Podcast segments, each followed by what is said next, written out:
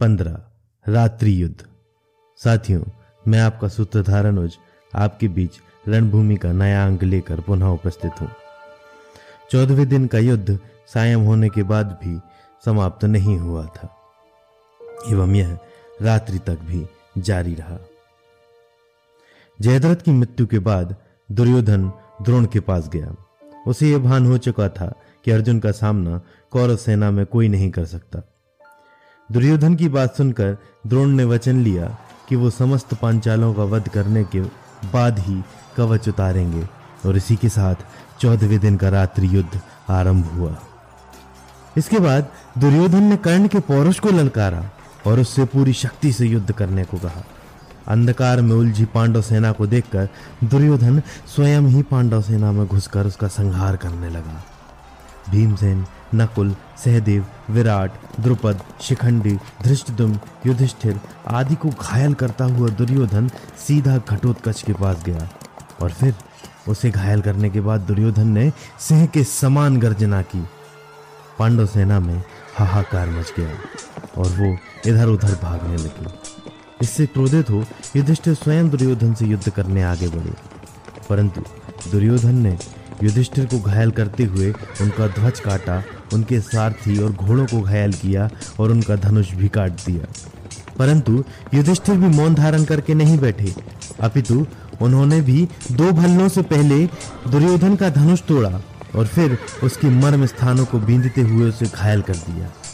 तथा अगले ही तीर से दुर्योधन अपने ही रथ में मूर्छित हो गया। दुर्योधन की यह दशा देखकर स्वयं द्रोण उसकी सहायता के लिए आगे आए। इसके पश्चात द्रोण ने केकयों और धृष्टदुम के समस्त पुत्रों को यमलोक पहुँचा दिया। यह देखकर राजा शिवी स्वयं द्रोण से युद्ध करने के लिए आगे आए। एक दूसरे को घायल करने के बाद द्रोण ने शिवी का सिर धड़ से अलग कर दिया। द्रोण के सारथी के मारे जाने के कारण दुर्योधन ने तुरंत उन्हें नया सारथी दे दिया। दूसरी तरफ़, कलिंग राजकुमार अपने पिता के वध का प्रतिशोध लेने के लिए भीमसेन से लड़ने आया। लड़ते लड़ते भीमसेन अपने रथ से उसके रथ पर कूद गया और उसे मुक्कों से मारने लगा, जिससे कलिंग राजकुमार मृत्यु को प्राप्त हो गया। यह बात कर्ण और उसके भाइयों से सहन न हुई और उन्होंने भीमसेन पर धावा बोल दिया।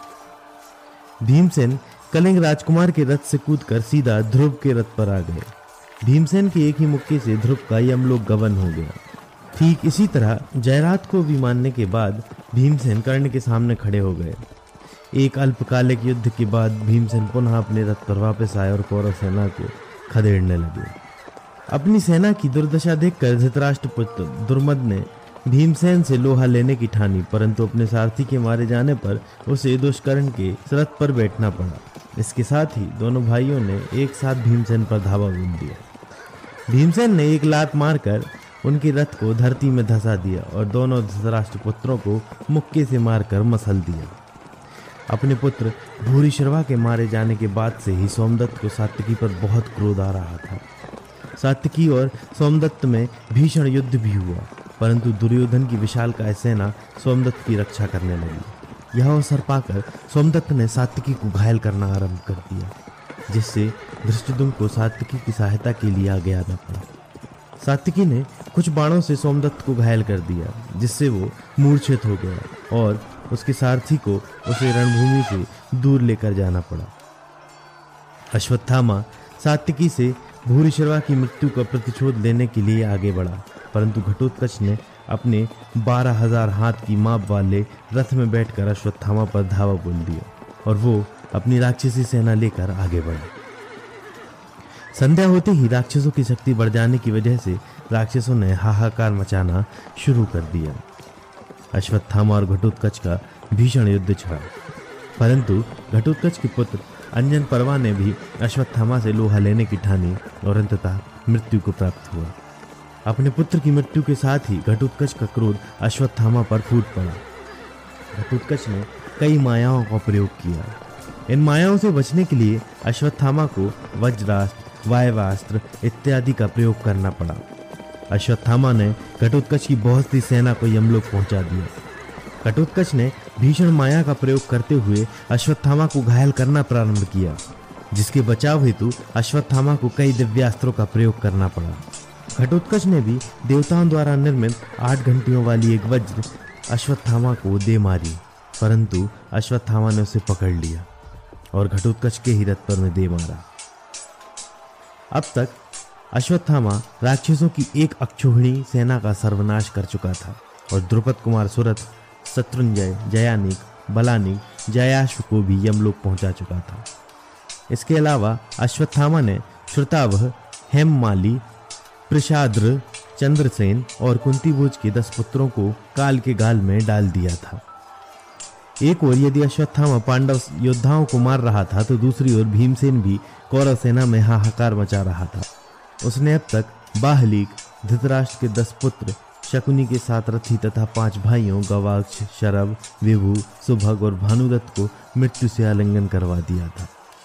उधर अपनी सेना को युधिष्ठिर द्वारा खदेड़े जाने पर द्रोण ने युधिष्ठिर पर वायव्यास्त्र, वरुणास्त्र, याम्यास्त्र, आग्नेयास्त्र त्वष्ट्रास्त्र सवित्रास्त्र इंद्रास्त्र प्रजाप्रत्यास्त्र और अंत में ब्रह्मास्त्र का प्रयोग किया। परंतु युधिष्ठिर के पास इन सभी दिव्यास्त्रों का उत्तर उपस्थित था। इस बीच दुर्योधन, कर्ण और कृपाचार्य की युद्ध के विषय में चर्चा हुई तो कर्ण ने कृपाचार्य का अपमान कर दिया। अपने मामा का इस तरह अपमान होता देख अश्वत्थामा से रहा नहीं गया और वो कर्ण को मारने के लिए दौड़ा, परंतु दुर्योधन ने उसे रोक लिया। इस बीच सात्यकी ने सोमदत्त का वध कर दिया तथा कृष्ण ने युधिष्ठिर को द्रोण से दूर रहने की बात कही। सात्यकी ने भूरिका का वध कर दिया था तथा धीरे धीरे दुर्योधन की सेना का पलायन होने लगा था। इस बीच घटोत्कच अश्वत्थामा, भीम, दुर्योधन, कर्ण, सहदेव प्रतिविंद दुशासन, नकुल शकुनी, शिखंडी कृपाचार्य धृष्टदुम्न द्रोण का भीषण युद्ध छिड़ गया था। इस बीच धृष्टदुम्न ने द्रुमसेन का वध कर दिया था, परंतु कौरव सेना भी प्रति उत्तर के लिए तैयार थी। जब अर्जुन और भीम ने अपनी संयुक्त सेना से कौरव सेना पर हमला किया तो द्रोण और कर्ण ने घोर युद्ध करके पांडव सेना को पलायन पर मजबूर कर दिया। इसके बाद श्री कृष्ण और अर्जुन ने घटोत्कच को प्रोत्साहन देकर उसे कर्ण से युद्ध करने भेजा। परंतु इसके पहले कि घटोत्कच कर्ण से युद्ध कर पाता, राक्षस अलायुध ने उस पर धावा बोल दिया। तब भीमसेन ने अलायुध से युद्ध करने की कमान संभाली और घटोत्कच को पुनः कर्ण से युद्ध करने भेज दिया। हालाँकि अंत में अलायुध की मृत्यु घटोत्कच के हाथों से ही हुई। घटोत्कच कौरव सेना में हाहाकार मचाने लगा। कर्ण इंद्र द्वारा दी गई अमोक शक्ति को अर्जुन के लिए बचाकर रखे था। परंतु दुर्योधन के बार बार कहने और कोई उपचार न बचने के कारण उसे घटोत्कच पर वह शक्ति चलानी ही पड़ी और अंततः भीमसेन कुमार घटोत्कच वीर गति को प्राप्त हुआ। तो इस तरह शोक में डूबे हुए दोनों पक्षों ने युद्ध विराम की घोषणा की और अंततः चौदहवें दिन का रात्रि युद्ध भी समाप्त हो गया। आपसे अगले अंक में पुनः भेंट होगी, तब तक के लिए